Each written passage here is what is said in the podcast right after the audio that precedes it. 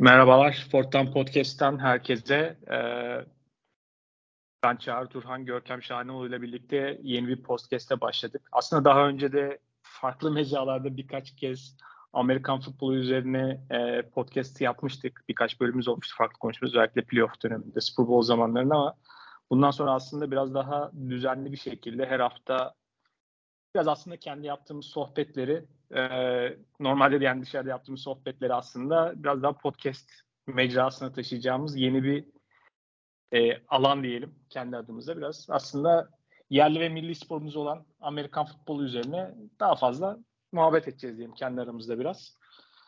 E, asıl amacımız da şöyle söyleyeyim. Biz biraz daha hali hazırda evet Amerikan futboluna olan ilgi genel olarak hani bizim kendimiz yakın takip etmemiz dışında genel Türkiye'de de arttığını görüyoruz. Onun da etkisi var biraz bu işe girmemizde. Ama onun dışında biraz daha Amerikan futboluna dair farklı hikayeleri mevcuttaki belki gündemdeki konular ama biraz daha belki insanlara da bu konuda daha meraklı olan, öğrenmek isteyen insanlar da belki kendi çapımızda nacizane biraz daha bazı şeylerin neden olduğunu ve nasıl olduğunu aktarmaya çalışan bir e, planımız var diyelim nacizane.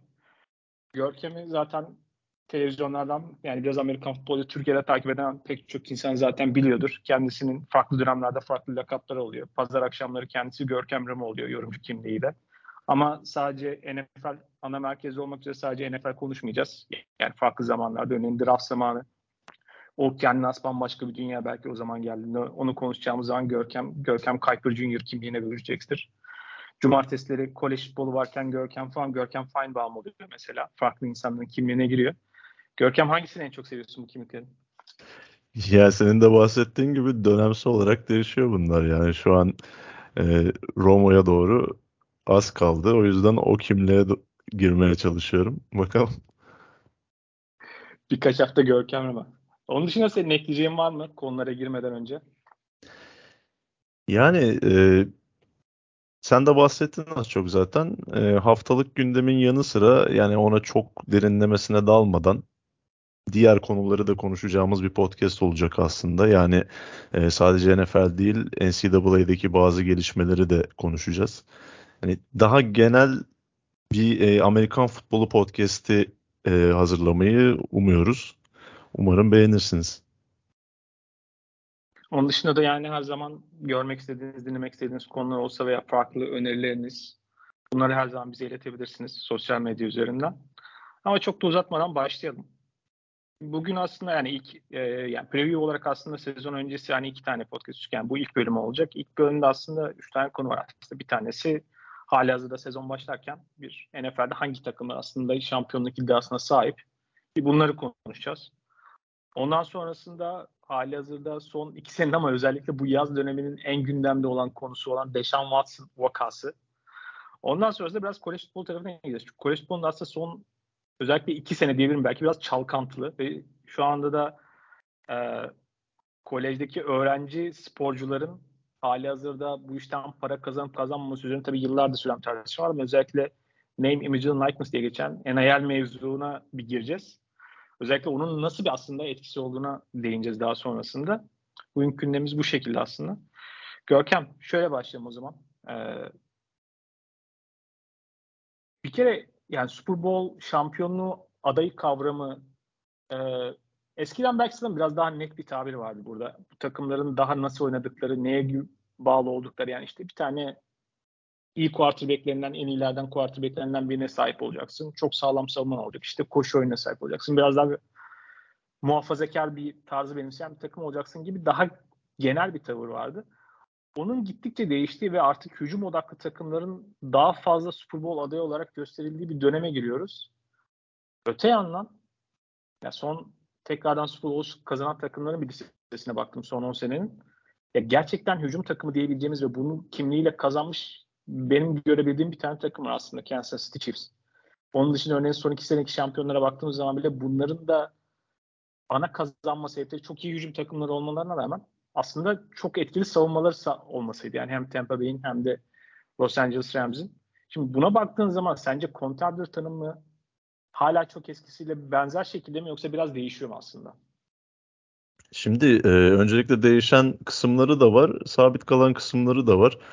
E, günümüzden önce yani bundan bir 10-15 sene geriye gittiğimiz zaman kesinlikle e, senin bahsettiğin gibi iyi e, iyi savunma ve koşu hücumu kesinlikle e, Super Bowl'un olmazsa olmazlarındandı.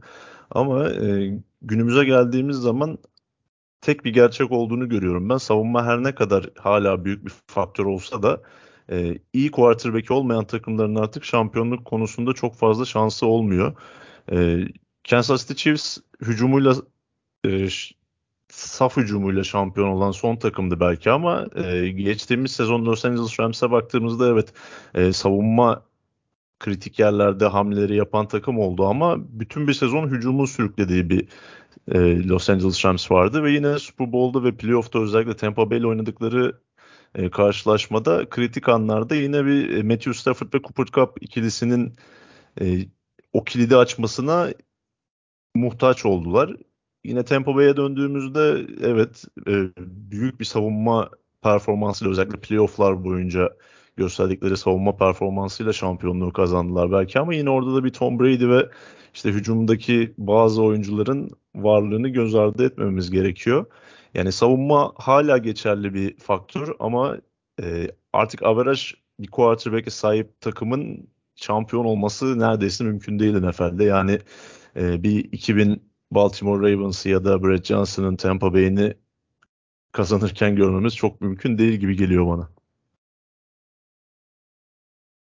Herhalde bu trendin değişimine daha sonrasında daha detaylı farklı konularda giriyor oluruz yani. Çünkü neden hücumların gittikçe daha fazla öne çıktığı veya niye pas oyununda koşu oyununa göre daha çok öne çıktığı onun da aslında arkasında bir sürü farklı sebep var yani oyunu makro düzeyde etkileyen. Şimdi favorilere geçecek olursak bahis oranlarına bakınca birkaç tane takım ön plana çıkıyor. Bunlardan en yüksek yani en olasılığı yüksek olarak görünen takım Buffalo Bills. E, Buffalo Bills'in yani oransal olarak kazanma şansı yaklaşık %6 civarında. Bu aslında şey gösteriyor. Belki bu sezon üzerinde biraz daha aslında parçalı ve o kadar keskin öne plana çıkan bir takım olmadığını söyleyebiliriz. Sanırım bir tanesi bu. Ama diğer taraftan yani en favori takım bile kazanma şansı bu kadar. Yani %10 değil. O kadar kazanması bir noktada aday sayısının aslında her sene şöyle bir şey vardır. Gerçek anlamda Super Bowl adayı yani kazanma şampiyonluk şansı olan takımları işte 8 takım maksimum 10 takım diye bahsedilir. Ama NFL gibi çok dengeli olan bir yer onun göstergesi var. Yani en çok kazanma şansı olan takım şu an şansı %6 civarında gözüküyor. Farklı işte bahis oranlarına göre veya farklı çalışmalara göre. Buradaki veri çalışmalarına göre. %6 yani. Yani NFL'de şampiyon olman ne kadar zor olduğu açısından bu hikaye.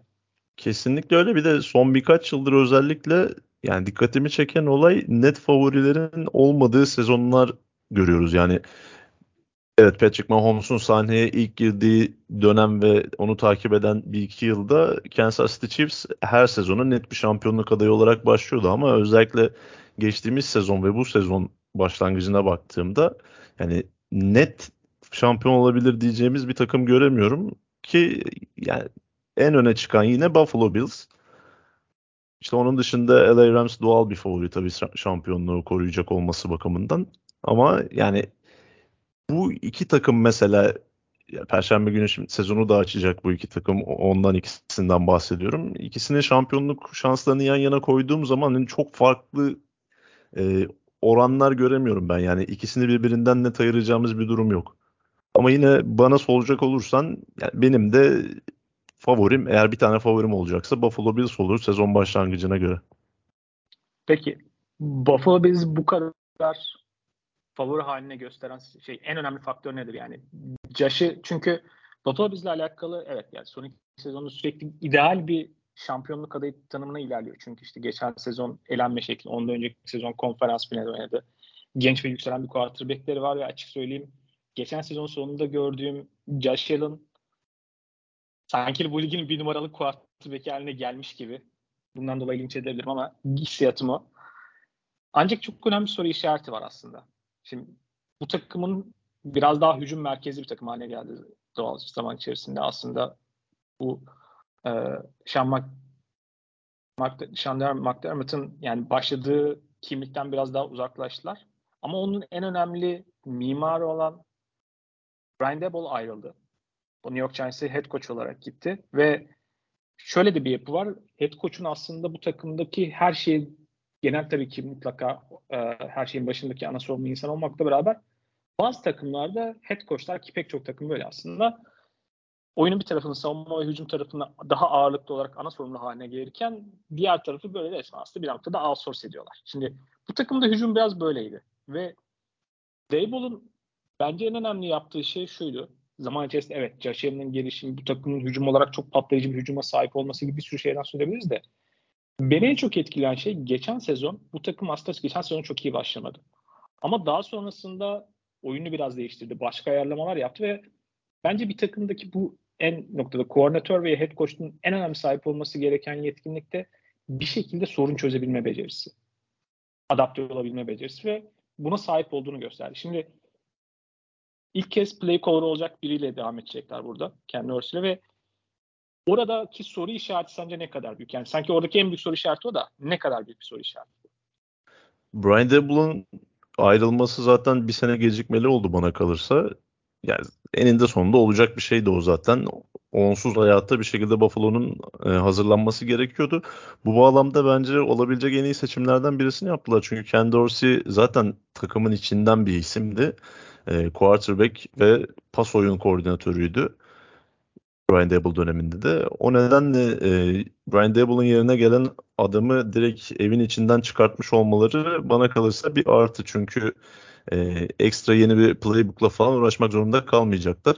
Sadece birkaç okuduğum e, yazıda Ken Dorsey'nin Brian Dable'a göre daha az agresif olabileceğinden bahsediliyordu. Tabii Josh Allen'ın quarterback olduğu bir takımda bunu ne kadar sağlayabilirsiniz o da ayrı bir nokta tabii ki. Ama yani her ne kadar hücumda e, play caller değişmiş olsa da Buffalo Bills kadrosunu büyük oranda korumayı başardı ve e, en büyük X faktörleri olan Josh Allen'la birlikte yani şampiyonluğun en ciddi adayı konumunda. Geçtiğimiz sezonki playoff performansından sen de bahsettin. E, iki karşılaşmada 9 taştan ve 0 interception oynadı. Yani tamamen bir süper kahraman gibiydi Josh Allen. Buffalo Bills'ı sırtına alıp taşıdı. Savunmadaki e, dezavantajlarını da göz önüne alacak olursak. Bu sezon e, savunmanın biraz daha e, olumlu katkı vermesiyle birlikte yani Buffalo Bills'ın dolu AFC konferansında en az bir 13-14 galibiyet çıkarmasını bekliyorum ben açıkçası. Geçen sezon Patriots'la aynı division'da olmanın etkisiyle ilk maçları çok tuhaf bir maçtı. Böyle acayip rüzgarlı, saçma sapan maç olmuştu. İkinci maçta deplasmanda Bill Belichick savunmasını böyle paçavra gibi atan bir hücumları vardı. Üstüne gittiler playoff'ta da aynı tarife uyguladılar. Şimdi bir kere Bill Belichick'in savunmasına karşı o kadar dominant olabilen bir hücum bir maçta değil, iki maç üst üste bunu yapabilen bir takımdan daha doğrusu takımın ötesinde ben bir quarterback'ten çok ürküyorum. Yani yapabildiği şeyler bence mesela takımın kırılgan potansiyel noktalarından gerçi pek çok takım için, hücum takım için öyle de yani e, ofansif çok derin değil. Ve orada biraz riskler var. Çünkü çok iyi receiver'lar var. Çok hızlı boşa çıkıyorlar ve o da aslında Allen'ın mobilitesiyle beraber onları yönetilebilir hale geliyor. Ama hiç yani o kadar bir şekilde darmadağın etti ki Bilecek savunmasını. Yani her yerden aklına gelecek Bilecek her şeyi denedi. Her şeyi gönderdi. Yani hiçbir şey fayda etmedi. Şimdi o beni çok ürkütüyor. Bu takımla ilgili bence heyecan verici nokta şu hali hazırdaki rakiplerine karşı özellikle tabii kaybettikleri Chiefs'e karşı olan görüntüden dolayı ve onlara karşı en kolay çözüm mümkün olduğunca pass rush'ı oradaki e, yoğunluğu arttırmak ve oraya ciddi bir yatırım yaptılar. Yani oradaki savunmada peki yani asıl sorulardan bir tanesi şu tabii. Bir taraf hücumda aynı performans devam edecek mi? Veya bir yerde tıkanırlarsa orada kendi orası nasıl bir çözüm üretecek? İkinci soruda gerçekten savunmaların bekledikleri çıkış yapabilecek mi? Çünkü çok çok iyi iki safety'leri var. Cornerback tarafı bakalım.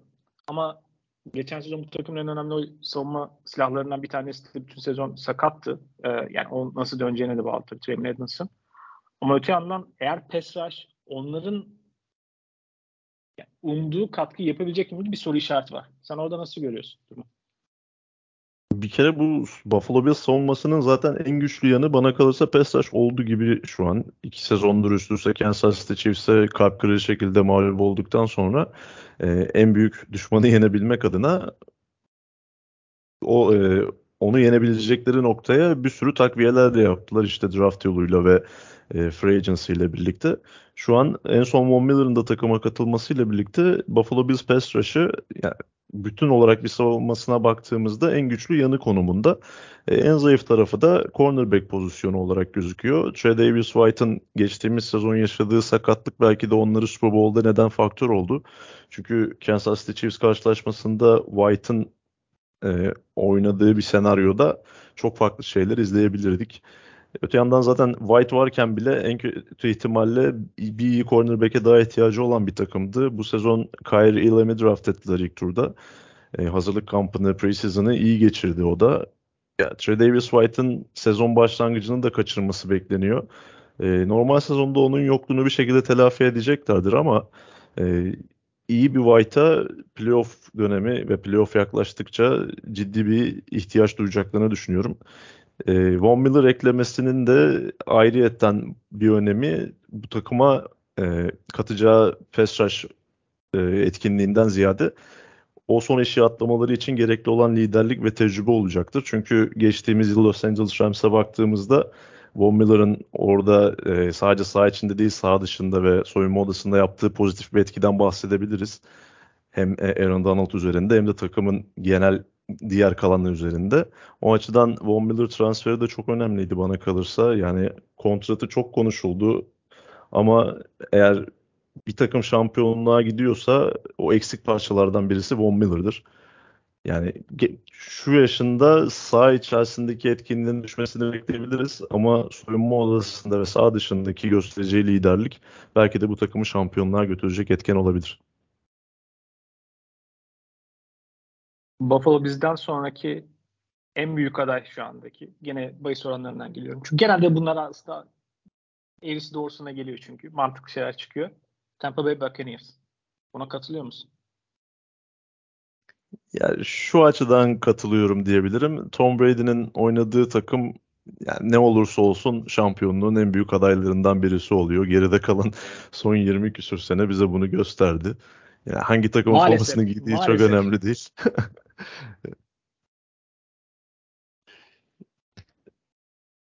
o yüzden yani e, Tampa Bay'in doğal bir favori olması normal. İsterse Tom Brady 50 yaşında olsun bu çok değişmiyor. Çünkü şöyle bir şey var. Tom Brady başlı başına bir etken olmasının yanı sıra gittiği takıma mahiyetini de birlikte götürdüğü için yani Tom Brady'yi alıp şimdi bu sezonun en kötü kadrolarından biri olarak kim gözüküyor? İşte Chicago Bears. Chicago Bears'a koysanız yani transfer sezonu da açık olsa bir iki ay içerisinde geceyle gündüz kadar farklı bir kadroya sahip olabilir o takım. Ki Tampa Bay'de de böyle olmuştu zaten.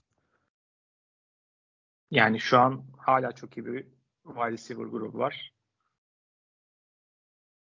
Pass rush ve özellikle linebacker grubu inanılmaz bir takım. Yani front seven hakikaten acayip seviyede. Yani çok ürkütüyor. Hatta hala kabuslarıma giren linebacker'lar var. Yalan söylemeyeyim. Arka taraf biraz şüpheli ama ön tarafta zaten o kadar yoğun bir pass rush olduktan sonra ve genelde de playoff zamanı gelince arka tarafta istediğin kadar itip çekmene vurmana izin veriyorlar yani hakemler. Üç kere çalıyor, dördüncüsünü çalmıyorlar. Bundan çektiğimiz için Packers taraftar olarak zamanında. O yüzden biraz daha mızmızlanıyorum şimdi. Ama böyle. Realite bu yani. Çünkü San Francisco'da bu yazar bir strateji izliyor ve bu şekilde bu yani geçer yol aslında playoff zamanı gelince. Şimdi bu takım açıkçası aşırı noktası şu an şöyle gözüküyor. Ee, tabii Tom Brady'nin özel hayatı mevzu gündeme geliyor. Neyse onu geçelim. Orası çok magazin tarafı. Belki ona daha sonra gireriz de. Şimdi offensive line'da zaten bazı oyuncular ayrıldı bu sezon içerisinde. Offensive line çok çok güçlü bir takımdı. Offensive line o kadar iyi olunca Tom Brady'ye istediğiniz kadar zaman veriyorsunuz. Ki zaten genelde adam topu 2 saniye içerisinde elinden çıkıyor yani. Kimse yanına yaklaşamıyor. Bir de öyle bir receiver grubu var. Şimdi bu takım bence karakter açısından sadece saha içi liderlerinden bir tanesi ve karakteri olarak yani çok e, biraz çirkefte bir karakter olmakla beraber mesela Ryan Jensen yani orada gerçekten böyle sinir bozucu ama o takımın karakterine uygun bir karak e, center'ları vardı. Şimdi o sezonu kapattı büyük ihtimalle yani. Bilmiyorum bunlar belli olmuyor yani Vita veya gibi. Adam öldü deniyor sonra bakıyorsun playoff'ta takır takır geri dönebiliyorlar. Zaten oradan kayıpları var. Birkaç sakatları daha var. Ki geçen sezon sonunda Tristan Ross sakatlanmasa ne olurdu? Çok şüpheliyim. Gene belli olmaz yani onların gideceği yer. Ofansif bir takım içinde aşı noktası gibi görünüyor. Öyle diyelim. Evet Ali Marpet emekli oldu zaten. E, guard pozisyonunda oynayan oyunculardan biri. Bir diğeri Alex Capa da Cincinnati Bengals'a gitti. E, Ryan Johnson da sezonu kapatınca offensive line'ın iç kısmı büyük bir sorun işi haline geldi Tampa Bay adına. Ki Tom Brady'nin kariyerine de baktığımız zaman her zaman için içeriden gelen baskılar karşısında zor duruma düştüğünü görüyoruz.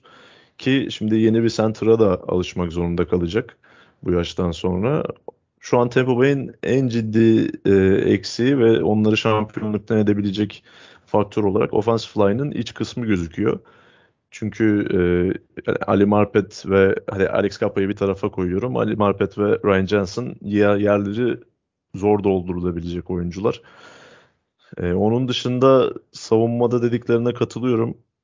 Çok korkutucu bir ön alana sahipler ve zaten bu takımı şampiyonluğa götüren ekip de oydu aslında Todd Bowles'la birlikte. Yani bunu söylemem Tom Brady severleri biraz üzecektir ya da kızdıracaktır ama yani gerçek bu maalesef. Onun dışında e, secondary her ne kadar zayıf gözükse de yine idare eder bir secondary'e sahip olduklarını düşünüyorum ben. Özellikle yapılan son eklemeler ve e, oradaki oyuncuların gelişimine baktığımız zaman. Tampa Bay secondary'nin ben güreş takımı olsa orada da iddialı olacağını düşünüyorum bu arada. evet yani o playoff futbolu gelince biraz işte dediğin gibi bazı e, sertliğe belki de göreceli olarak hakemler izin verebiliyorlar. Ki New Orleans Saints de bunun en büyük mağdurlarından birisidir zamanında. O, o nedenle yani Tampa Bay hem Tom Brady'nin ismi hem de e, kadro kalitesi bakımından en ciddi adaylardan birisi yine. Özellikle NFC'de zaten doğal bir favori konumundalar. Evet yani NFC taraf biraz daha aslında yıllarca NFC'nin daha rekabetçi ve daha zor bir yer olmasından çıkıp NFC'nin böyle boşalması, ferahlaması ve NFC'nin ferahlamasıyla beraber Tom Brady'nin NFC'ye atlaması da aynı anda AFC'nin çığırından çıkması gibi enteresan bir şey vardı. Doğru zamanda doğru yerde olmak o da sor- gerçekten eşsiz bir karakter. O da sorgulanması gereken bir şey evet. Sadece soruyoruz. Sadece soruyoruz. Okey. Bir sonraki e, yani AFC demişken Kansas City Chiefs en önemli belki hücum sen yani Patrick Mahomes'a dışarıda bakıyorum. Bayağı aslında bu sezon spikerleri wide receiver'ların ve yıldız gerçekten süperstar wide receiver'ların ayrılması da Tyreek Hill'in ayrılması sonrası o tarafı ne kadar aslında onun eksikliğini ne kadar kompanse edebilecekleri. Ben o konuda açıkçası oldukça iyimserim. Yani bir kere çok fazla silahları var. Patrick Mahomes, Patrick Mahomes yani hala sonuçta. Ve Andrew gibi bir kere pas hücumu konusunda çok özel bir akla sahipler hala. Bu yandan şimdi bunlar hücum tarafında potansiyel olarak oradaki soru işareti aslında o tarihli sonrasında tekrar nasıl dönüşecekler. Çünkü oraya hala çok ciddi eklemeler yaptılar.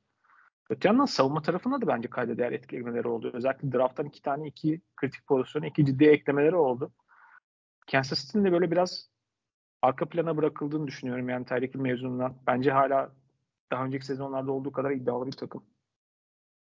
Ya Tyreek Hill büyük isimli bir oyuncu olduğu için tabii onun takımdan ayrılması e, manşetleri süsledi ve genel olarak Kansas City Chiefs'in ciddi güç kaybedebileceği konuşulmaya başladı. Ama yani Patrick Mahomes'un aldığı kontrattan sonra zaten e, Kelsey veya Hill'den birini feda etmek zorunda kalacaklardı ki mantıklı olanı yaptılar. Tyreek Hill'den vazgeçtiler.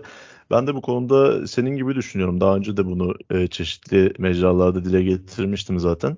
Tyreek Hill'in e, ayrılmasından ziyade aslında Charvarius Ward'un ayrılmasının daha ciddi etkileyebileceğini düşünüyorum Kansas City Chiefs'i.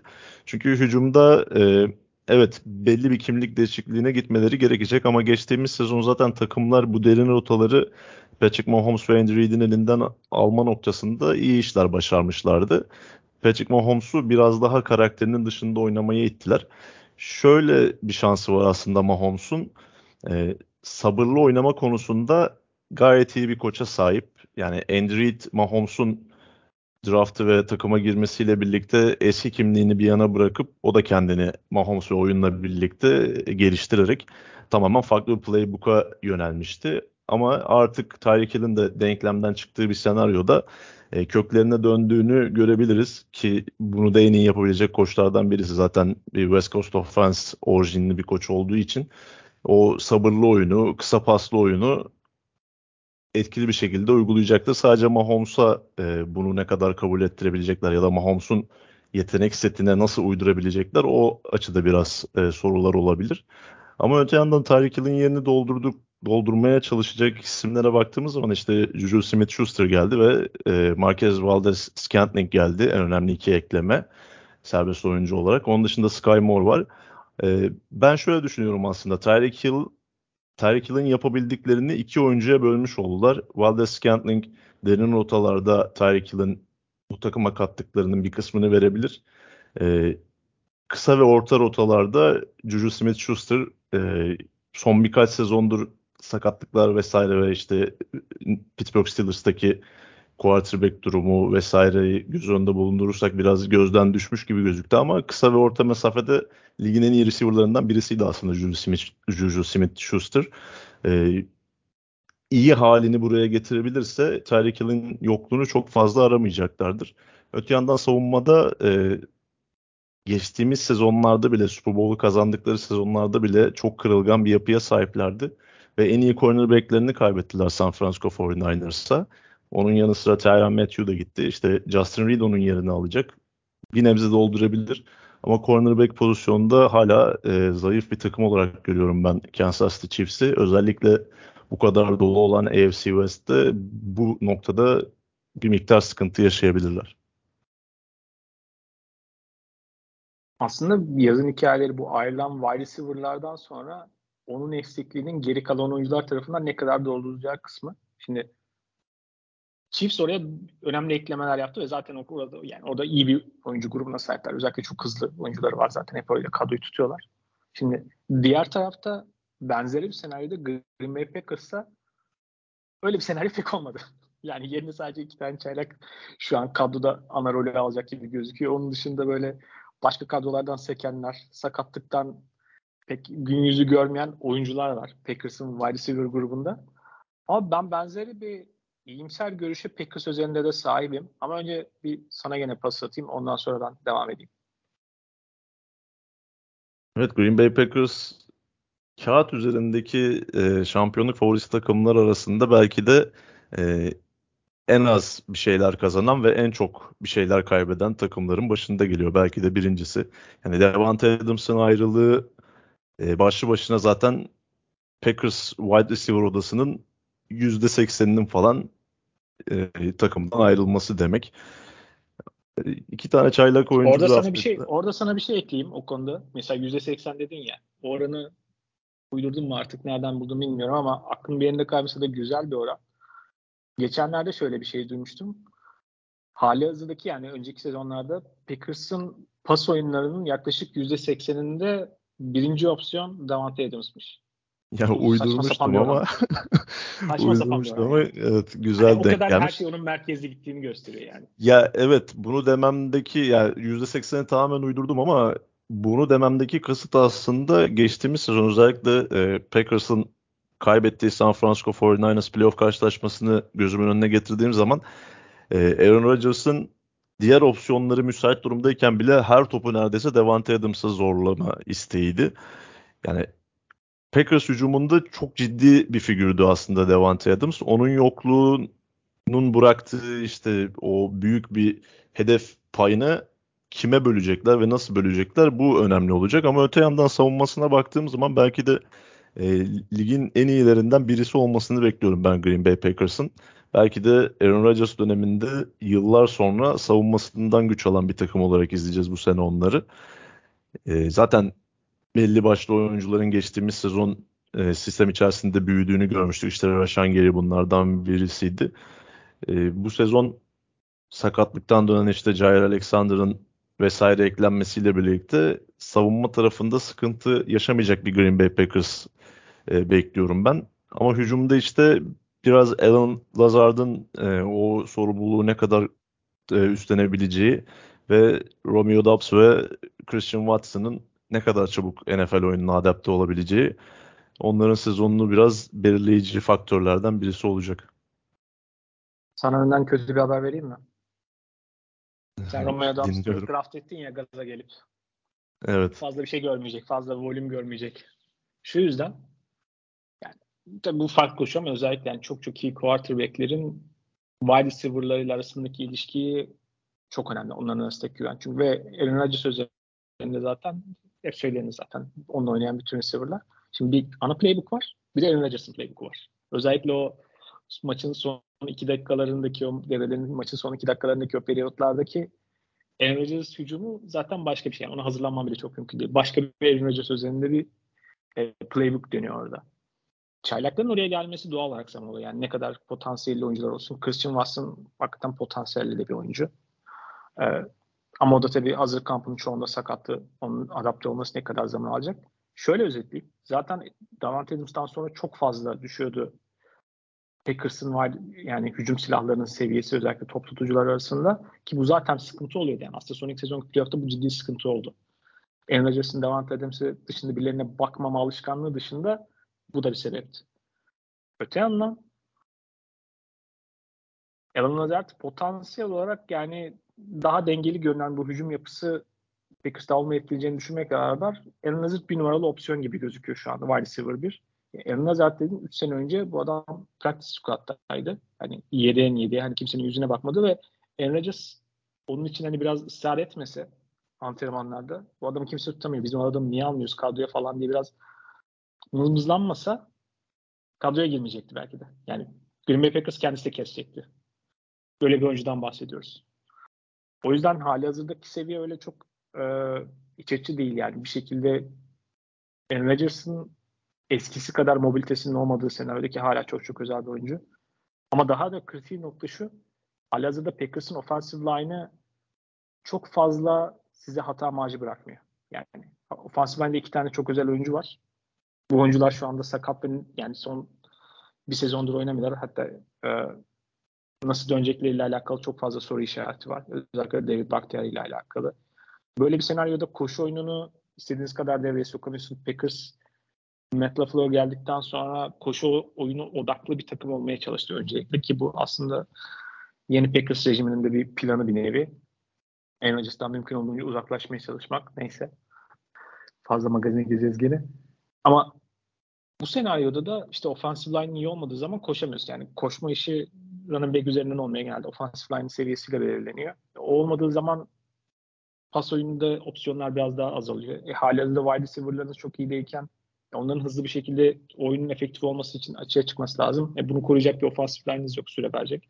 Aaron eski mobilitesinde değil derken bir sürü bir sürü soru işareti ama şu var. Aaron işte sürekli öne çıkan bir istatistik var. Devant Adams'ın olmadığı işte son birkaç sene içindeki işte bütün maçları kazanmasıyla alakalı bir şekilde onu sakatlıktan veya olmadığı senaryoda. Çok yani bu projeksiyon olarak bunu alıp böyle bütün sezonu adapte edemezsiniz böyle bir rakam ama Rodgers eldeki malzemeye göre uyum sağlamak konusunda bu tip durumlarda bir kere yani taktik ve yetenek konusunda bu ikisinin kombinasyon konusunda herkesten ayrı bir yerde bir oyuncu bence. Ve o yüzden ona bir şekilde adapte olduktan sonra işler çok değişir. Ama savunma tarafı bütün söylediklerine katılmak ve beklentim çok yüksek olmakla beraber savunma tarafında şöyle bir sıkıntı var maalesef. Savunma yapı olarak biraz daha kırılgan olduğu için ve Packers'ın bazı pozisyonlarda derinliği biraz zayıf. Yani yıllarca linebacker görmedikten sonra şu an çok iyi bir ikili linebacker potansiyeli var. Cornerback tarafındaki çok iyi üç tane opsiyon var ama arkası boş ve artık yani takımların kadrosunda belli seviyede en azından sahada birkaç pozisyon, birkaç oyun olsun atabileceğiniz cornerbacklerin yönü önemli. Orada yok. Safety'lerin şu an iki tane safety var. Arkası bomboş diyeyim. Mesaj konusunda da öyle aman aman derinlik yok. O yüzden savunmanın derinliğinin yani kimsenin sakatlanmaması lazım. Öyle bir öyle de bir durum yok ve o taraftan savunmanın zaman zaman çok e, kırılgan olabileceğini düşünüyorum. Playoff zaman takımın ne kadar sağlam olacağı muhtemelen çok belirleyici bir faktör olacak gibi gözüküyor Packers'la alakalı. Peki Peki, Special Teams'e ne diyorsun? Yani niye böyle konulara giriyoruz? Yani gerçekten kabus gibi yani. Hayır Packers e, şampiyon olacaksa Super Bowl'a çıkacaksa da Super Bowl'u kazanacaksa special team'in iyi olması gerekiyor yani bunu özellikle geçtiğimiz sezon Mesela bize gösterdi ve söylediğin çok iyi bir nokta şu yüzden. örneğin siz savunma olarak çok iyi bir savunma merkezi bir yapı kurmaya çalıştığınız zaman bile sizin special takımınız bu kadar rezilse bir kere sahadaki pozisyonunu kaybediyorsunuz. Yani o kadar sizin savunmanız belki uğraşıyor uğraşıyor belki rakibi bir yerde tutuyor. Sonra special team'iniz 30 yardı tek pozisyonda geri veriyor yani. o yüzden bir anlamı kalmıyor special teams kötü olduğunda. Ama mesela bu sezon şöyle bir değişikliğe gittiler. Biraz special teams Packers özelinde yıllardır arka plana konulan bir yapıydı. Biraz da savunmanın da göz ardı edilmesiyle alakalı. Çünkü yani son 35 seneyi ligin belki en iyi iki, iki quarterback'iyle oynamışsınız. O yüzden bir şımarıklık var orada. Daha önceki sezonlarda Packers bir şekilde hani okay, kadrodaki yedekler special teams'de götürsün, special teams idare etsin noktası ama bu bir noktada öyle bir noktaya, öyle bir seviyeye geldi ki special teams yani gittikçe takımı artık playofflardan eleyen bir noktaya geldi. Böyle önce de ilk kez bu sezon biraz daha radikal şekilde spesifik special teams oyuncuları dahil edildi kadroya. Orada biraz enteresan şeyler olabilir ama yani hazırlık döneminde tabii gene çılgın şeyler vardı. Ee, tabii special teams spesifik oyuncular alınca kadroda bu sefer diğer pozisyonlarda hücumun veya savunma tarafını daha potansiyelli yedek oyunculardan vazgeçmeniz gerekiyor. İşte böyle bir kendi içerisinde çelişki var bu yapıda ama special teams yıllarca o kadar kötü olduğu için bilmiyorum bir saçça çare olacak mı sen daha iyi biliyorsun. Evet, Rich Bisaccia'yı e, özel takım koçluğundan ziyade geçici koç olarak e, tanıma fırsatımız oldu geçtiğimiz sezon. E, takıma gösterdiği liderlik gayet iyiydi. Ama yani Green Bay Packers da ciddi bir kontrat verdi ona yanlış hatırlamıyorsam. E, geçtiğimiz sezon koçluğu döneminde birkaç iyi special teams oyunu hatırlıyorum ben Raiders'tayken. Yani bundan daha iyi olacaktır. Zaten daha kötü olması çok da mümkün değil ama işte bu. Yani biraz da istediğimiz nokta bu. E, eldeki malzemeyle de alakalı biraz ya. Bilmiyorum. Neyse. Orası pek special çok depresif bir konu. Oradan çıkalım. Ee, aslında yani benzer oranlar sahip yani şampiyonluk adaylarına devam ediyorsak e, aslında iki tane daha takım var gene öne çıkan bunları konuşacağız. Bir tanesi aslında son şampiyon. Yani farklı bir oranlar görmedik. Yani bu arada çok iyi bir açılış maçı. Genelde bu kadar iyi açılış maçı olmaz yani. Buffalo ve LA Rams. Açıkçası böyle birkaç hafta sonra olmasını tercih ederdim böyle. Daha keyifli olurdu ama açılış maçı olarak da iyi bir senaryo. LA Rams ne diyorsun? Los Angeles Rams geçtiğimiz sezon biraz sürpriz oldu aslında onların şampiyonluğu. Yani sezon başında Rams'in şampiyonluğuna inanan sayısı ya da Ramses şampiyonluk favorisi olarak gösteren insanların sayısı bir aile azdı. Ama işte sezon içerisindeki o Von Miller ve Odell Beckham Jr. beklemeleri ve Matthew Stafford'ın beklenenden de iyi takımı adapte olması, takımı sahiplenmesi ve liderlik etmesiyle birlikte şampiyonluğu kazanmayı başardılar. Ama tabii bu sene bunu tekrar etmeleri çok zor olacak. Her ne kadar kadrolarında önemli eklemeler gerçekleşmiş olsa da evet Andrew Whitworth emekli oldu ama zaten playoff'un bir kısmını onsuz oynamışlardı geçtiğimiz sezon. Ee, onun dışında Robert Woods'u Allen Robinson'la değiştirmiş oldular ki her iki oyuncunun da iyi ve sağlıklı dönemlerini göz önüne getirirsek bir upgrade bile olabilir onlar için. Ama işte Allen Robinson'ın Chicago Bears'ta geçen kayıp yıllarının ardından e, tankında ne kadar yakıtı kaldığı biraz soru işareti bana kalırsa. Ama yine de işte Cooper Cup'ın olduğu bir denklemde yani o hücumda diğer receiver'lar da ciddi bir e, pay alacaklardır kendilerine. E, Matthew Stafford'ın özellikle geçtiğimiz sezonun bir benzerini bu sezon göstermesi ne kadar mümkün olacak? Çünkü e, Stafford evet hep Detroit Lions yıllarından da biliyorduk iyi bir oyuncu ama o e, sürekliliği özellikle sezon içerisinde o iniş çıkışları olan bir oyuncu ki şampiyonluk sezonunda da onu gördük. Özellikle sezon sonuna doğru interception sayıları inanılmaz derecede artmaya başlamıştı ama yine de bir şekilde e, onu kompanse etmeyi başardı ve takımı şampiyonluğa taşıyan faktörlerden birisi oldu. E, savunmada Von Miller'ın liderliği olmayacak artık. Aaron Donald o açıdan e, nasıl bir seviyeye geldi onu göreceğiz. Bir olumlu haber onlar adına Bobby Wagner'ın takıma katılmış olması. Linebacker zaten bir ihtiyaç da onlar adına. Çünkü e, geçtiğimiz sezon Raheem Morris'in neredeyse e, sıfır linebacker'lı bile oynadığı setleri görmüştük. işte Bobby Wagner orada hala saha içerisinde verebileceklerinin fazla olması ve e, saha dışında da yine Von Miller'dan boşalan o e, role bence cuk oturabilecek bir oyuncu olması açısından önemli bir transferdi. Ama e, benim fikrimi soracak olursan ben e, Los Angeles Rams'in şampiyonluğu tekrar edebilme ihtimalini çok düşük görüyorum. O, yani geçen sezonki offensive line'la nasıl şampiyonlar ben ona hayret ediyorum. Gerçekten baya hani yani yedeklerin yedekleriyle falan olan bir takım haline gelmişti line. Tabii biraz Los Angeles'tan çok kendine has bir takım inşaat stratejisine benimsiyorlar. O yüzden bu daha sonra ayrıca girmemiz gereken bir konu ama bazı pozisyonlarda çok çok iyi oyuncular ki özellikle yani şu an yanlarımızla beraber wide receiver grubu da ki muhtemelen bir noktada Odell Beckham oraya geri dönecek herhalde. Yani iyileşirse. Bunlar da biraz şey gibi Tom Brady gibi yani Tom Brady'nin etrafına nasıl böyle birileri geliyorsa bir takım bir noktada aniden kadro upgrade yapıyorsa Los Angeles'tan hem draft hakkı falan göndermekten de çekinmiyorlar. Bir de artık yani popüler olunca Los Angeles herkes geliyor yani bir şekilde oraya gidiyor yani artık. Öyle bir düzen yani. O takım sezon öyle başlıyor diyorsun. Sonra 3 tane daha bir yerden kesilmiş veteran oyuncu böyle yüzük kovalamıyor. Niyeyse başka yere gitmiyorlar. Hepsi oraya gidiyor. O da ayrı kıl olduğum bir noktada. Neyse.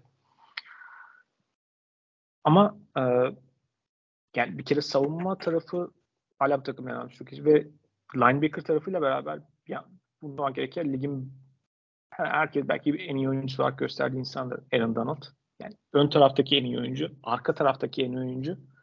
Geri kalan bir sürü belki sokaktan toplanmış adam ki bundan çok farklı değil yani hali hazırdaki savunma düzenleri. Hala rekabetçi olacaklardır ama onların da şöyle bir şey var. Nasıl e, AFC'de West Division orası bayağı karmaşıksa burada da sıkıntılı bir division da var yani. NFC West kolay değil. O yüzden galibiyet sayılarına geçtik ki geçen sezon dördüncü seri başı olarak girip şampiyon oldular yani.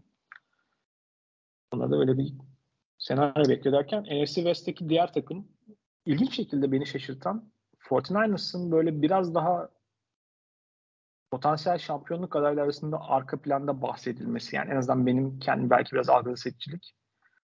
Benim için biraz kabus gibi bir takım olduğu için ve korktuğum için de olabilir. Yani bu biraz kişisel de olabilir ama 49ers'ın e, bence bu takımların en az bu takımlar kadar yüksek şansı var. Biz bu ligin belki bir numaralı play koluna sahip karşılayan en önemli iki hücum hakkından biridir. Ed ile beraber. Öte taraftan kadro çok dolu. Yani kadro çok kritik pozisyonlarda ve playoff futbolu oynamaya o kadar uygun bir kadro ki yani playoff'ta evet normal sezonda arada böyle bir dağılıyorlar ama yani playoff zamanı gelince gerçekten en ürkütücü takım benim için. Evet San Francisco 49ers yani kadro kalitesi bakımından ya burada saydığımız çoğu takımdan belki daha önde yer alıyor ama işte onların biraz böyle geri plana atılması biraz daha e,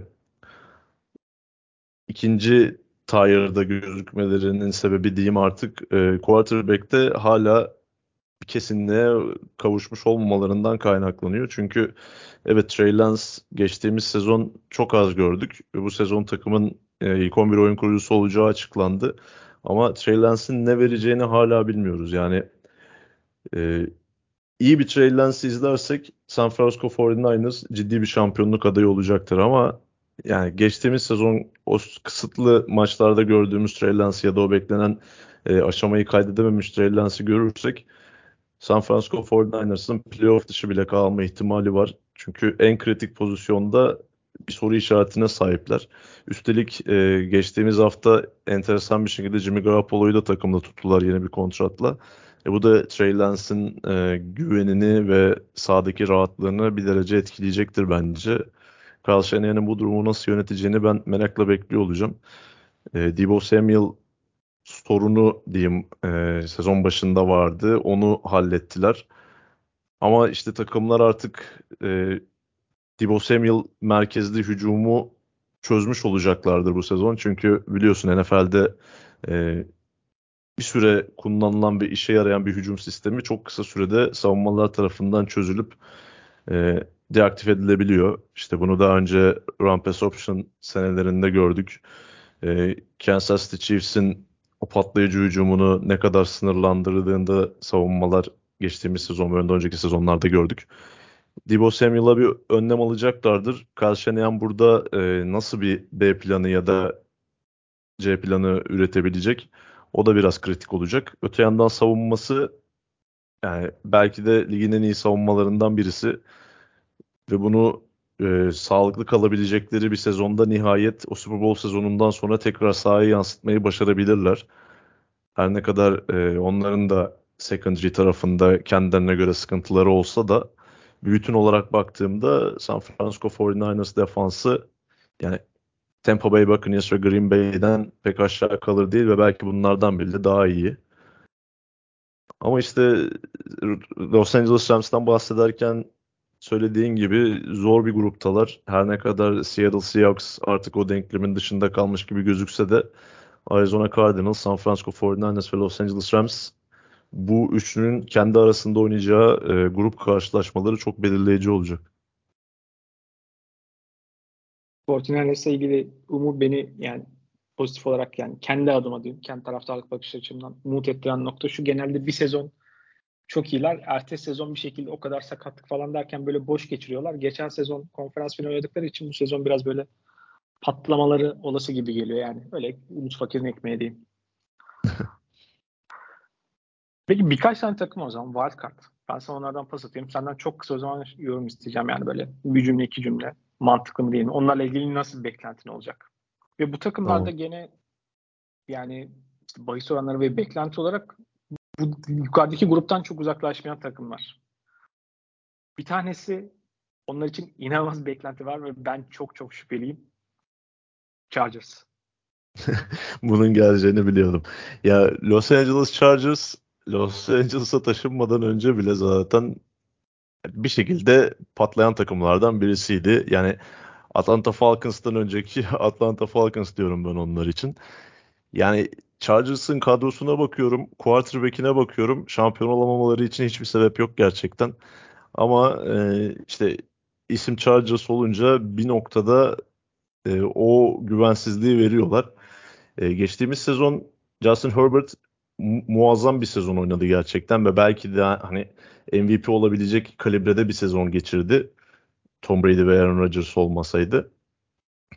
Yani kötü yaptığı hiçbir şey yoktu ve playoff'a kalamamakla alakalı son suçlanacak isimlerden birisi de Justin Herbert.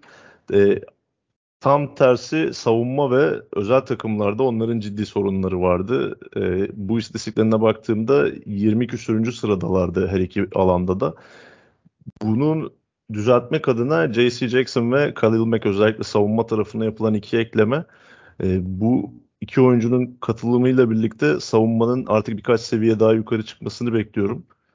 Yani aslında buradaki bazı takımlardan daha ciddi şampiyonluk adayı olabilecek bir takım San, e, San Diego diyorum pardon Los Angeles Chargers ancak işte bahsettiğimiz gibi AFC West çok ölümcül bir grup bu sezon.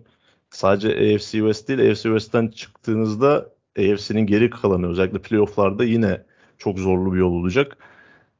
Biraz o biraz da e, Los Angeles Chargers sakarlığı diyeyim. Onların e, Super Bowl'u kazanmasıyla aralarında duran etken. En kötü ihtimal bunların testlerine yıldırım falan düşer. Bak o kadar garanti yani o kadar eminiz. Devam edeyim. Kesinlikle. Benim kendi hakkında çok pozitif olduğum yani iyimser olduğum bir takım var. Bir yandan tabii organizasyon olarak hep iyi seviyede kalma ve rekabetçi olmanın bir yolunu bulmaları konusunda onlara olan güvenimle de alakalı. Baltimore Ravens. Yani geçen sezon o kadar çok sakatlık geçirdiler ki bir kere ve ona rağmen %50 bandındaydılar. Ee, zor bir division'dalar onlarda ama ben gene onlara dair de beklentim oldukça yüksek. Baltimore Ravens tekrardan AFC'nin böyle en can sıkıcı takımlarından biri olacak gibi geliyor bana. Ya en büyük değişimi geçirmesi muhtemel takımlardan birisi Baltimore Ravens geçen seneye kıyasla. Çünkü e, hem running back pozisyonunda hem de secondary'deki tüm pozisyonlarda inanılmaz yani akla gelmeyecek sakatlıklar yaşadılar. Ve yıllardır savunmasıyla ön plana çıkan ve işte Ravens denince savunma gelirdi insanların aklına. Savunmasıyla rezil olan bir takım konumundaydı geçtiğimiz sezon Ravens. Ama o sakatların e, takıma dönmesiyle birlikte gece ile gündüz kadar farklı bir takım izleyebiliriz özellikle savunma performansı bakımından. Yani evet Baltimore Ravens bence de sezonun wildcard takımlarından biri olmaya aday ama işte yine AFC konferansı en büyük engel onlar için. AFC'de benim beklentimin yüksek olduğu bir takım diyeyim. Bunun bir sebebi aslında division tarafında yani kendi divisionların artık zayıf olması ve oradan biraz rahat bir yani daha yüksek galibiyet sayısıyla böyle iyi bir noktadan playoff'a girme ihtimallerini yüksek görmemle alakalı. Indianapolis Colts. Bir kere sadece quarterback değişikliği bile herhalde artı 3 galibiyet yazması gerekir. Ki geçen sezonda bence pek çok parçası pozisyon grubu oldukça iyi bir takım. Benim onlardan emin olmadığım tek senaryo savunmalara yani çok e, bu savunma modeli geçen sezonların aslında geçen son bir şekilde Raiders'ın geldiği nokta gibi bir noktayı sanki hedefliyorlar gibi gözüküyor. Yani idare etsin bizi çok fazla batırmasın yeter gibi. O savunma anlayışından çok eminim ama yani bir nokta herhalde bahsetmek gerekir daha sonrasında. Yani bir, bir oyun sisteminden yani bir oyuncu grubu ve bir antrenör bu kadar herhalde ekmek yiyebilir. Yani o Seattle Cover Tree'nin ekmeği yiye yiye bitmedi yani. Benim oradaki en büyük şüphem de Bradley aslında. Gus almışlardı değil mi? Doğru. Yani Matt Eberflus'un takımdan ayrılması mutlaka negatif yönde etkileyecek o savunmayı. Ee, Gus Bradley geçtiğimiz sezon Raiders'ta dönem dönem iyi işler yapmış olsa da işte o cover 3 inatçılığı ve rakibe göre savunmayı dizayn etmemesi o inatçılığı başına ço- çoğu zaman iş açıyor. Ve Colts'ta da bunu yaşaması muhtemel bence. Ama işte Carson Wentz'ten sonra Matt Ryan'a geçiş. Matt Ryan ne kadar artık yaşlı bir quarterback olsa da yani Carson Wentz'ten sonra ilaç gibi gelecektir Colts'a. Yani bu sezon playoff'ları garanti gibi geliyor bana ama geçtiğimiz sezon da öyle gözüküyordu. Yani hiçbir şey yine garanti değil. Ama playoff'a kalacaklarını düşünüyorum. Fakat e, kadro kalitesi bakımından diğer e, AFC şampiyonluk adaylarının bir tık daha gerisinde bence Colts. AFC'den bir diğer takımda bir şekilde beklentinin yüksek olduğu bence biraz bu yazın gelen aslında diyelim transfer sezonunun transferin şampiyonu diyelim. Denver Broncos. Savunma tarafıyla ilgili ben onlarla ilgili iyimserim çünkü evet yani aslında savunmanın başında olan head coachları ayrılsa da benzer kökenlerden gelen benzer sistemi devam ettirecek bir savunma koordinatörü var. Ama yeni head coach, yeni quarterback, offensive line ve wide receiver grubu iyi gibi gözüküyor ama hala böyle bir şekilde kanıtlanmış topluluklar değil. Quarterback son 2-3 sezonu böyle iyi başlayıp sonrasını pek de öyle getiremedi. Zaten yeterince kendine has bir şahsiyet herhalde. Daha sonrasında kendisiyle yeterince dalga geçeriz fırsat çıkarsa. çok fazla soru işareti var yani bu takımın. Bir de zor bir division var zaten. Hani bence çok fazla onlarla ilgili biraz iyimserlik var. Ama potansiyel olan bir takım olduğu aşikar herhalde. Denver Broncos bana şöyle gözüküyor. Her sene böyle e, ışıltılı gözüken bir takım vardır ama içi o kadar da dolu değildir. Denver Broncos biraz bu takım olabilir. Yani Russell Wilson'dan beklentiler çok yüksek. 2 yıllık kontratıyla gelmesine rağmen yeni bir kontrat daha verdiler ona bol garantili. Yani Tim Patrick'in sakatlığı onları biraz etkileyecektir. Çünkü Jerry Judy ve Courtland Sutton ikilisi e, ne kadar yeterli olacak? Çünkü e, Judy evet kötü quarterback'lerle oynadı senelerdir ama artık bast olmaya ramak kalmış bir oyuncu. E, Sutton'ın da zaten kendi sağlık problemleri zaman zaman onu engelleyebiliyor.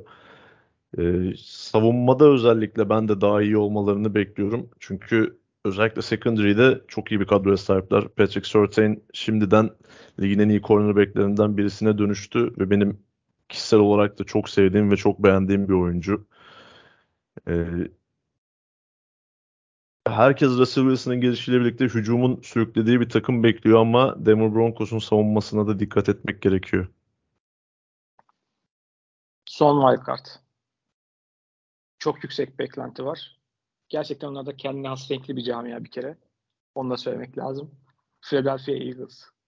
Şimdi savunma tarafı özellikle yani çünkü Carson Wentz ve şampiyon olan takımdan sonrasında işte Carson Wentz derken onlar çok hızlı dönüşüm geçirdi. Yani bu kadar hızlı o dönüşüm yapmalarını beklemiyordum ama şimdi şu an potansiyel olan ama kimsenin çok güvenmediği emin olmadı ama belki atılım yapar mı diye bekledikleri bir quarterback. Senin iyi tanıdığın biri.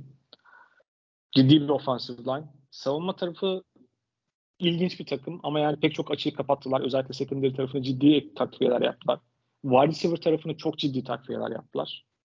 Ve potansiyel açısından aslında tek önemli şu anda öngörülen sorusu quarterback acaba o aşamayı kaydedecek mi kaydetmeyecek mi gibi görünen ki coaching tarafını ayrı bir yere koyuyorum. Çünkü orasında da daha çok genç ve ne olduğundan emin olmadığımız bir e, koç grubu var.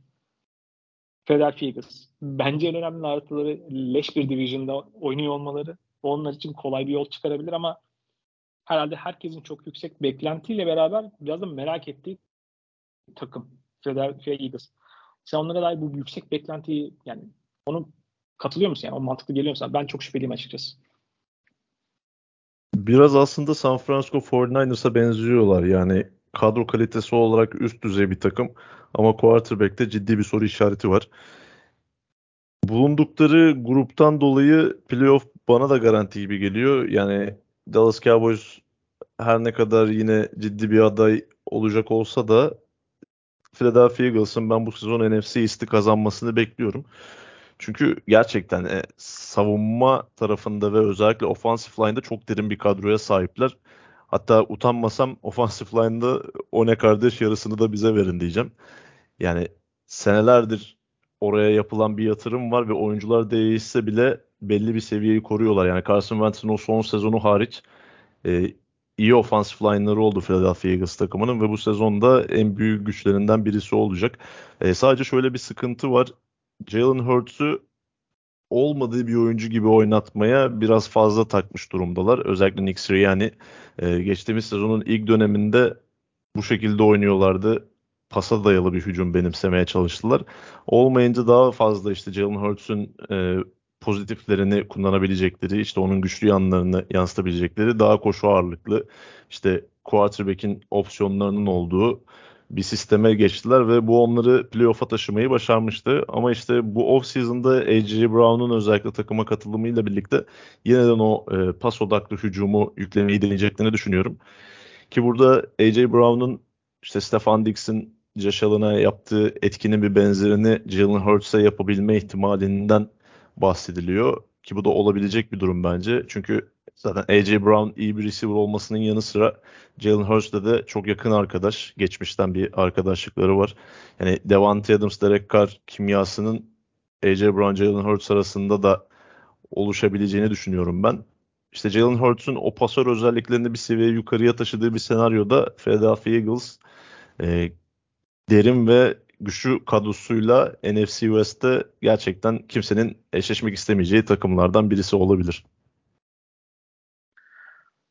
En azından kendi adımıza biraz daha favori veya potansiyel olarak şampiyonluk adayı olarak gördüğümüz takımlar bunlar diyelim. İkinci ana gündem maddemiz Deşan Watson konusu. Ee, bu aslında son iki sezonun konusu değildir ama özellikle bu yaz bir takas olması takas olması dışında hali hazırda içinde bulunduğu o legal konular. Şöyle özetleyeyim. Hani özellikle e, daha detaylı merak edenler bir şekilde özellikle internetten hani onunla ilgili haberleri bakabilir. Bir kere hali hazırda hala onunla ilgili olan suçlamalar bir kere çok rahatsız edici konular. Yani ciddi sayıda onun sayısı en son sanırım sayı 26 idi ama yani her gün yenisi falan da gelebiliyor. Ayrı kişi tarafından ki bunun da daha ötesinde bir sayı olduğu kişi. Hani bununla ilgili cinsel tacizle alakalı e, davalar vardı hakkında. Öncesinde bunları reddetti. Aslında hala reddediyor diyeyim ama daha sonrasında sanırım halihazırda ilgili oluşan baskı ve potansiyel olarak gördüğü ceza nedeniyle bunun çoğuyla alakalı aynı zamanda yani bununla e, bir e, mahkeme konusuna gitmeden anlaşmaya ihtiyaç ettiler. Daha önceki sezon zaten davalı konusu çıkmadan önce oynadığı takım olan Houston Texans'la alakalı sıkıntıları vardı ki orası zaten kendine acayip sık bir organizasyon diyebiliriz. Belki yeni düzenle biraz değişecektir ama oradan ayrılmak istiyordu. Takasını istedi. Daha sonrasında bu davalar çıktı. Geçen sezon bir şekilde bir nevi anlaşma gibi oynatmadılar. Sakat ve falan takıldı. Oynamadan bir sezon parasını aldı. Devam etti bu sezon. Taka bir şekilde onunla ilgilenen bir sürü takım vardı. Oraya mı gidecek, buraya mı gidecek derken böyle bir anda arka kulvardan gelen bir takım var. Bir şekilde Cleveland Browns'u taka, takas etti. Takas ederken daha sonrasında anladık ki aslında orada ön planda olan bir takım olmasına rağmen belli ki kontrat konusunda ceza alsa bile bir şekilde yıllık maaşın önemli kısmını almasını sağlayacak olan bir kontrat ayarlaması sayesinde ona öne çıkmışlar. Ve nihayetinde Deşan Watson işte ceza kaç gelecek falan derken işte tüm sezon ceza alması gözüken işte ön başta 6 maç mı derken en sonunda 11 maç ceza aldı ki Cleveland Browns herhalde o ceza alması ligin yani özellikle de AFC tarafında hala çok ciddi bir şampiyonluk adayı olabilecek kadar iyi bir takıma ve kadroya sahip ki onların eksik çalışmayan parçasının yerine inanılmaz bir ekleme. Ki son 10 sene oynadığı zamanları bakarsak herhalde ligin belki en iyi ilk 5 quarterback'inden biri en azından tartışmasında parçası olacak bir oyuncuydu. Ve o zaman açıkçası sana karşılıkları yani çok sempatik olarak gördüğümüz ve çok sevdiğimiz bir oyuncuydu. Ama bir kere hani en başta şuradan söyleyeyim. Sen daha eskiden kolej kariyerinde daha iyi biliyorsun. Bir kere ilk bu konu çıktığında onunla alakalı bu iddialar ortaya çıktığında biraz da tuhaf bir işte avukatlık böyle biraz daha böyle tuhaf bir hukuki günden böyle basında tuhaf şekilde haberler çıktığı için yani yalan gibi gözüküyor. Çünkü hiç aklımız yani bazen bu insanları gerçekten tanımıyoruz ama herhalde aklımızın ucundan ilk geçmeyecek oyunculardan bir tanesi böyle bir şeyin içinde olması durumu. Yani hala ben o şaşkınlığım hala kısmen devam ediyor. Yani bir buçuk sene oldu hala tam adapte olamadım kendi adıma duyayım. Ya kesinlikle öyle. Biz zaten ilk bu haberler çıktığında kendi aramızda da konuşurken ben hiç yani inanasım gelmiyordu. Çünkü e, Deshaun Watson'ın Houston Texans'tan ayrılmak istediği bilinen bir şeydi artık ve bu takımlar arasında bir e, mücadeleye dönüşmüştü.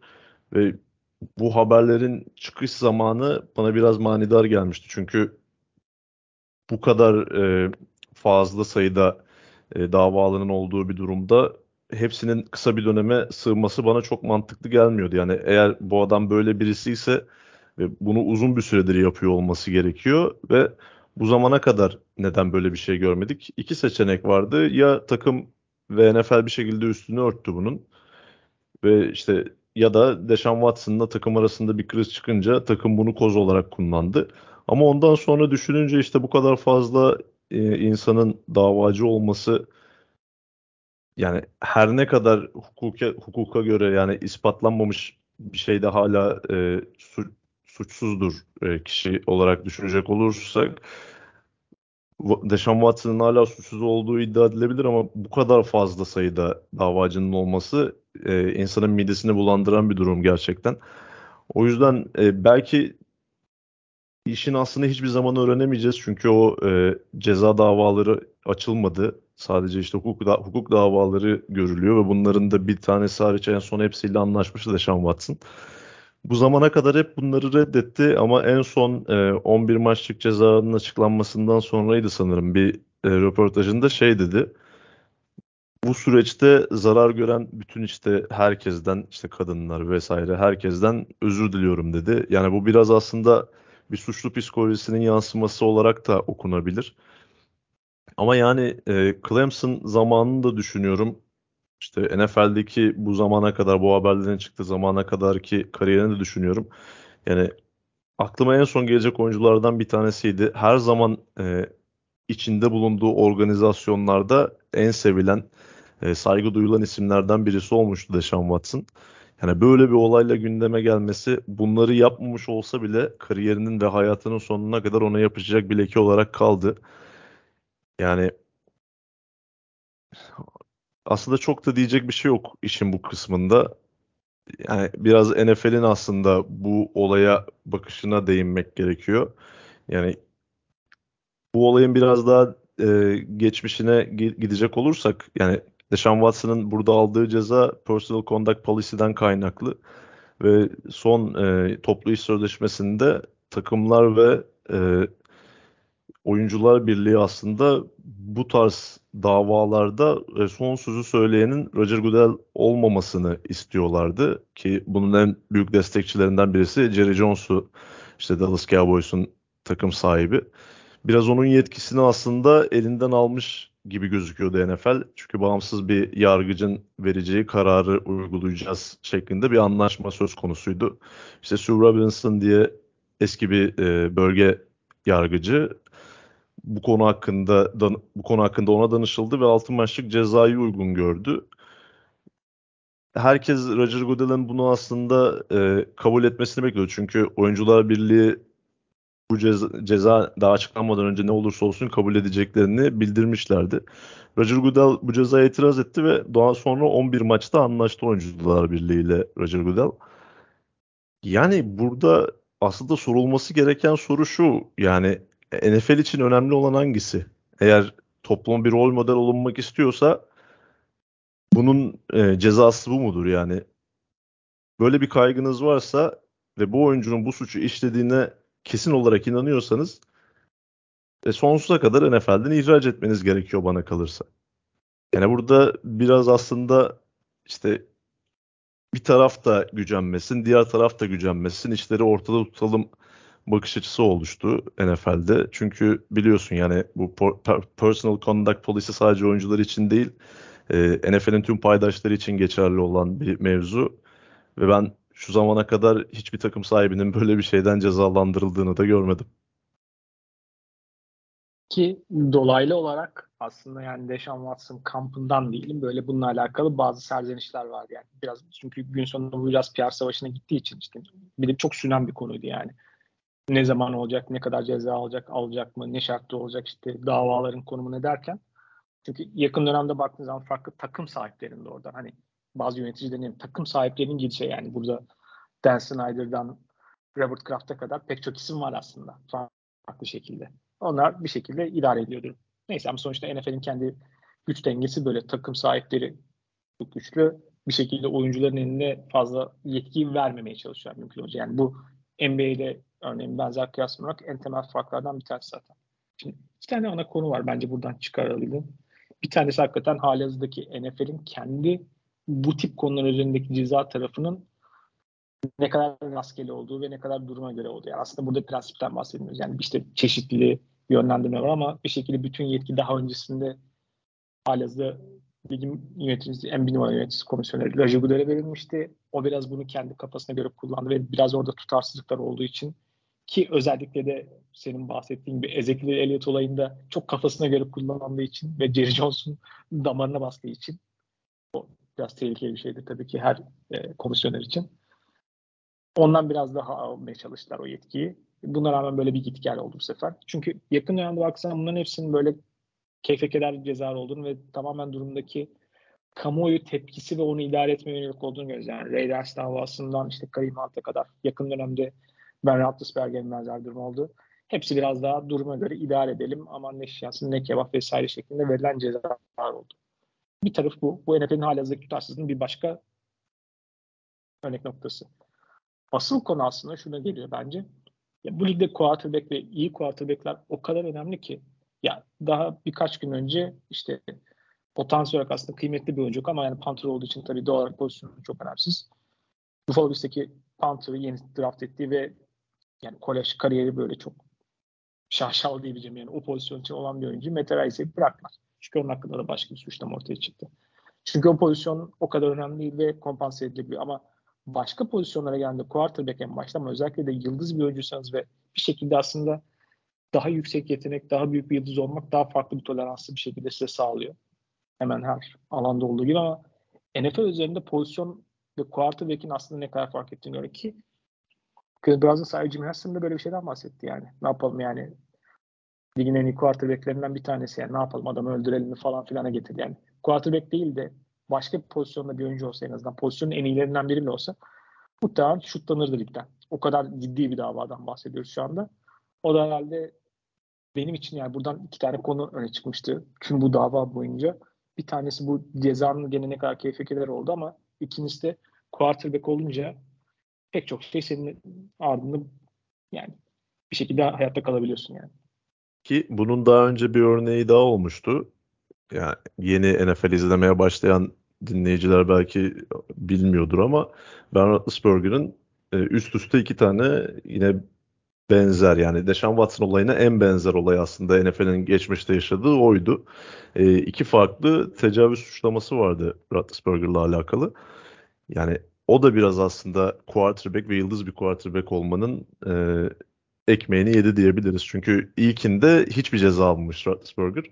Daha sonrasında böyle olmaz bir ceza verelim dediler. E, yanılmıyorsam 6 maç verip 4'e düşürmüşlerdi onu da.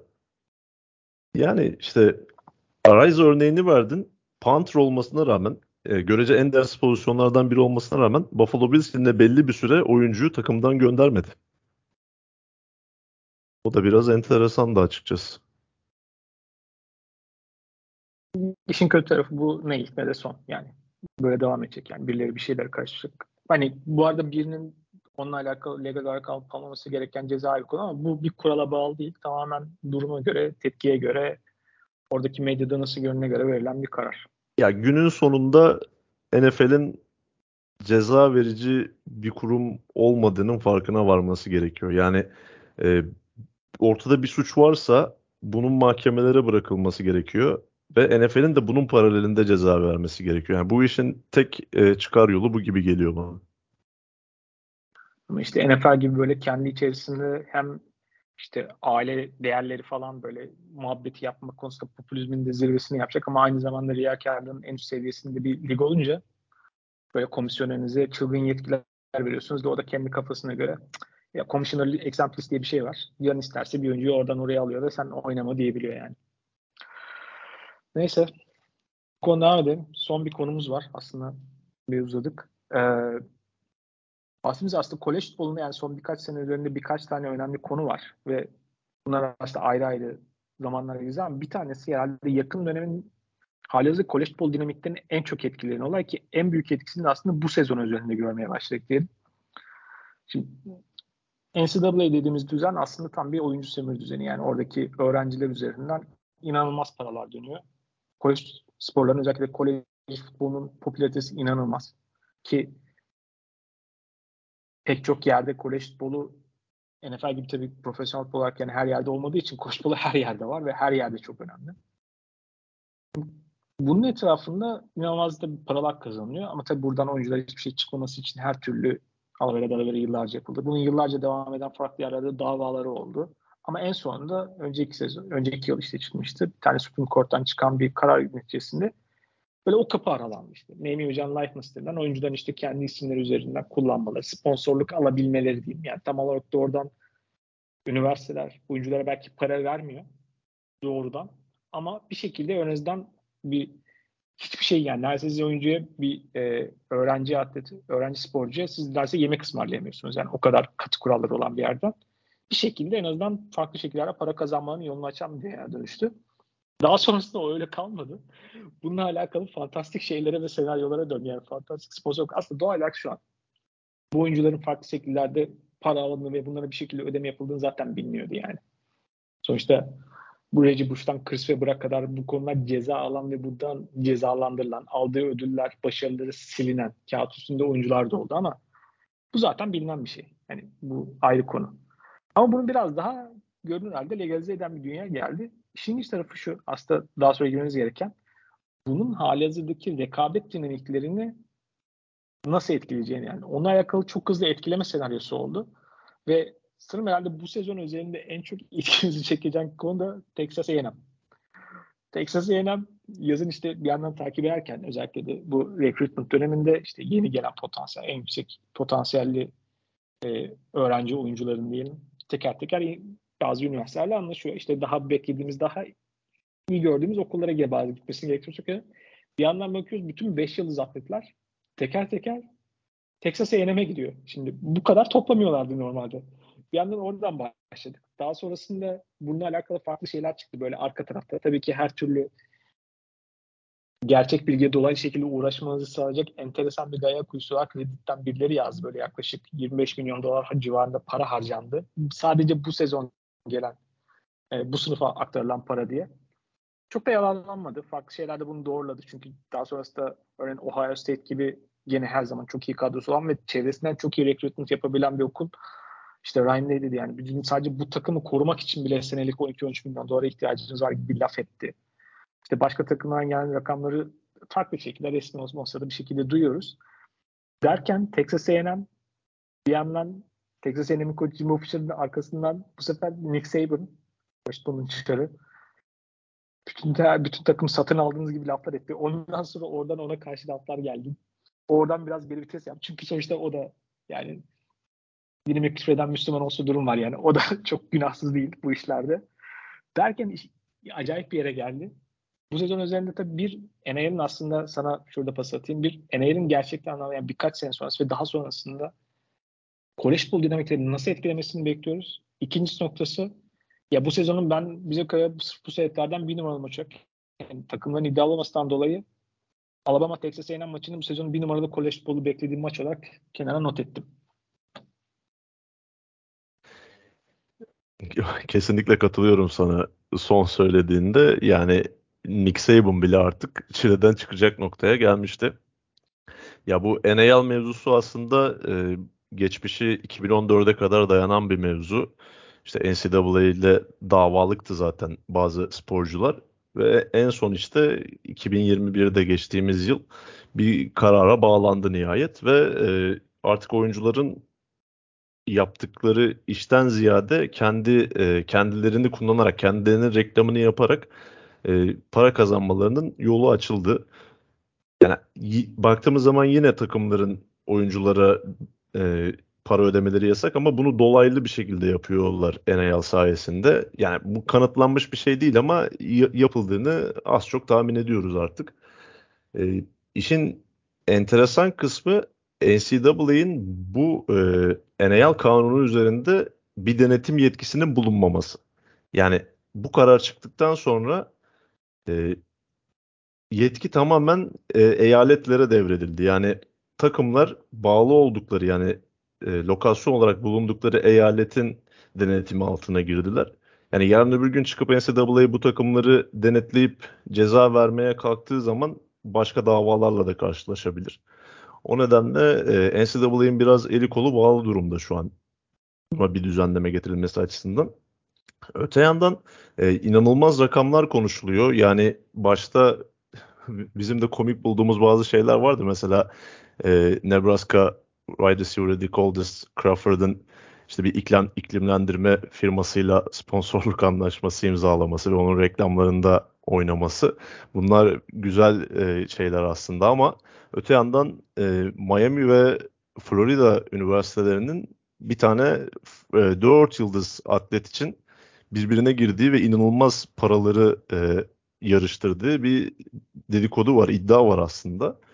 Ya ee, daha Jayden... komik şeyler falan var. Sözünü kesiyorum ama mesela bazı oyuncular ki artık transfer portal konseptiyle beraber yani bir şekilde bir takımdan bir takıma gitmeleri, üniversite üniversite transfer olmaları çok standart bir şey artık.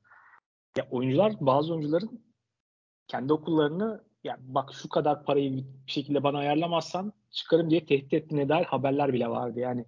Ki bir başka noktada o kadar iş çığırından çıktı ki tabii bu daha çok yani Texas A&M'le alakalı konu etrafında döndü. Onun etrafında çıkan yerler oldu ama yani NCAA kendince ne kadar keyif şey yayınladı. Yani recruitment tarafında bu sporları ya aslında bu bağışçılar dediğimiz insanları kullanmayacaksınız gibi bir şey yaptı. Ha, ne kadar denetler ayrı mevzu söylediğim gibi.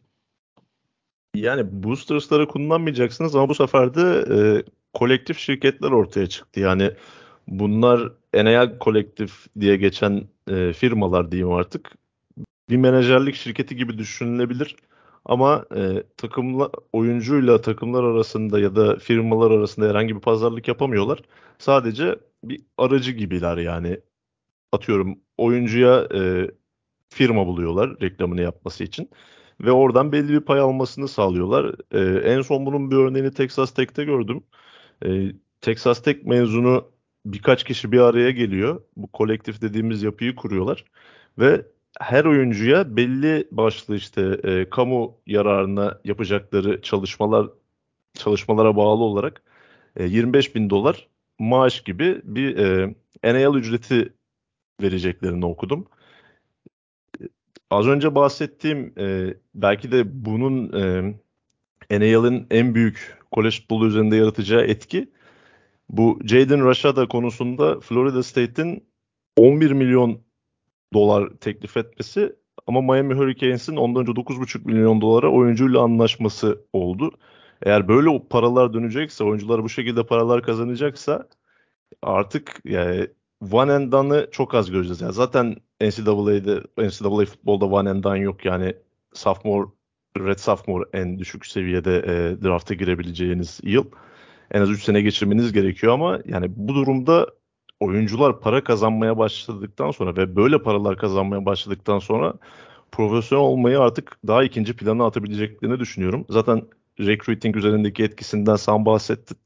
Artık e, koçların etkinliği bir tık daha düşmeye başlayacak. Belki de Nick Saban'ı en çok endişelendiren ve e, bu konu hakkında Jimbo Fisher'a bu kadar e, sert çıkmasını nedenlerinden birisi de buydu.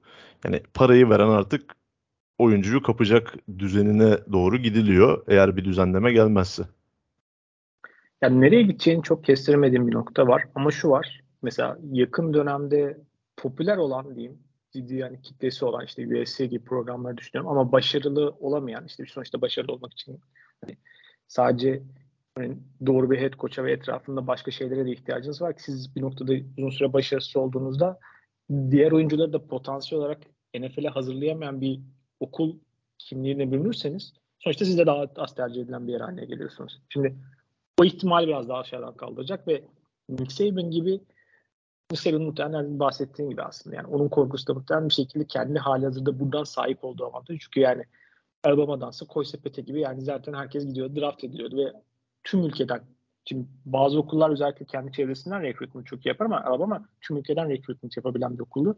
Onun elini biraz zorlaştıracak. Rekabette zorlaştırır ki tüm bu işler olmadan önce yani bir şekilde Texas A&M mevzu bu kadar patlamadan önce kendisi daha geçen sezon kendi quarterback'inin neredeyse 1 milyon dolar kazandığından bir şekilde bunu böyle belki çok açık açık böyle bas bas bağıra bağıra söylemiyordu ama ortamlarda bir şekilde bunu belirtiyordu. Basın önünde söylüyordu bunu dolaylı olarak. Yani kendisine gelen oyuncunun doğal olarak ülkenin hani en sonuçta Alabama quarterback'i dediğiniz insan ülkede en kötü ihtimaldeki top 5 tanınan e, oyuncu öğrencilerden bir tanesi haline geliyor zaten doğal olarak. Bundan kendisi bahsederken bununla beraber bunu da kendisi için bir oyuncuları takıma katma şansı olarak kullanırken oradan Texas A&M işi çığırından çıkınca ters tarafa dönmeye başladı. Ama oradaki önemli konu hakikaten o. Yani Nick Saban gibi profilleri biraz etkisini düşüren, rekabet tarafını nereye götüreceğini öngöremediğim ama potansiyel olarak gene aslında büyük kitlesi olan ve büyük işte o aslında bağışçı booster grubu dediğin etrafında ciddi paraları toplayabilecek okulların ki onlar bu sezon üzerinde bir başka konusu da daha sonra değineceğiz. Özellikle pek çok head coach'a ciddi verilen kontratlarla tekrardan şahlanmaya çalışmaları gibi işte Miami gibi okullar da bunlardan bir tanesi. Bunların herhalde sanırım biraz daha geri planda kalan ama belki programa geri planda kalan bu tip okulların işte USC, Miami gibi okulların biraz daha tekrardan ön plana çıkması için bir önayak olacak gibi görünüyor. Sanırım ilk izlenimim bu. Evet bir de işte e, konum olarak e, daha fazla kaynağa sahip olan okulların kısa süre içerisinde yükseldiğini de görebiliriz. Yani sonuçta her şey recruiting değil tabii yani kolej futbolunda başarılı olmanın en büyük geçer yollarından bir tanesi ama yine diğer faktörleri de bir araya getirebilmeniz gerekiyor. Ama tabii bu NAL mevzuyla birlikte artık yani takımlar direkt olmasa da paravan şekilde oyunculara ödeme yapabileceği için yani bazı takımların işte özellikle Texas A&M bunlardan birisi ve özellikle Texas takımlarının yani zenginliği işte o boosterların zenginliği diğer okullara göre bir tık daha yüksek olan takımların daha fazla sivrildiğini görmemiz muhtemel ki zaten e, SEC'ye toplu bir göç de başladı. Tek bir konferans özelinde NCAA'nin artık izlendiğini göreceğimiz günler yakın olabilir.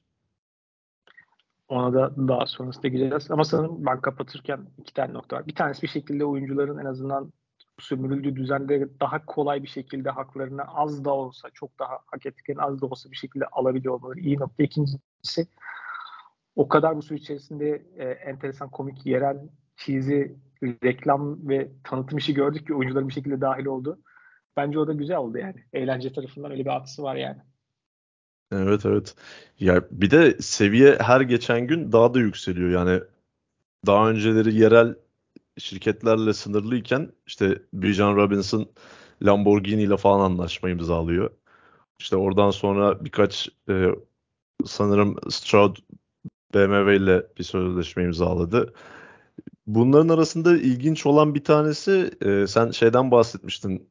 Transfer işte artık transferler de daha kolay oldu. O bir yıl işte kenarda oturma olayını da kaldırdılar tamamen. Onda daha sonra değiniriz ama e, işte transferlerde kullanılacak bir silah olduğundan bahsetmiştin. bazı NAL şirketleri bunun tam tersi şekilde cephe almaya başladılar. Mesela Miami Hurricanes'in quarterback'i e, Van Dyke şu an hangi marka hatırlamıyorum ama bir araç üreticisiyle yeni bir sözleşme imzalıyor. Ama aracı tamamen ona ait değil. Yani kiralama şeklinde. Eğer Van Dijk başka bir takıma giderse o deal tamamen e, çöpe gidiyor. Arabayı alamıyor şeklinde. Yani çok dallanıp budaklanacak da bir konu aslında. Net bir e, kuralları ve sınırları olmadığı için. Ya Friday Night Lights'ın böyle bölümleri gibi geliyor. Yani bir şekilde oyuncuya sahip olmak için her türlü yolu bulunduğu senaryolar böyle her gün ayrı bir tanesini okuyoruz yani. O da şey yani. Özellikle Güney eyaletlerinde Amerikan futbolu gerçekten değil yani. Onun etkisi. Evet. Neyse. Ee, yeterince uzattık aslında. Bu bölümü burada bitiriyoruz diyeyim. Var mı başka eklemek istediğim nokta? Yok yani zaten planımızın da ötesinde konuşmuş olduk. Konu konuyu açtı. Daha sonraki bölümlerde daha farklı konularla tekrar karşınızda olacağız. O zaman teşekkürler. Ağzına sağlık. Bir sonraki bölümde tekrardan görüşmek üzere diyeyim. Hoşçakalın. Ben teşekkür ediyorum. Hoşçakalın.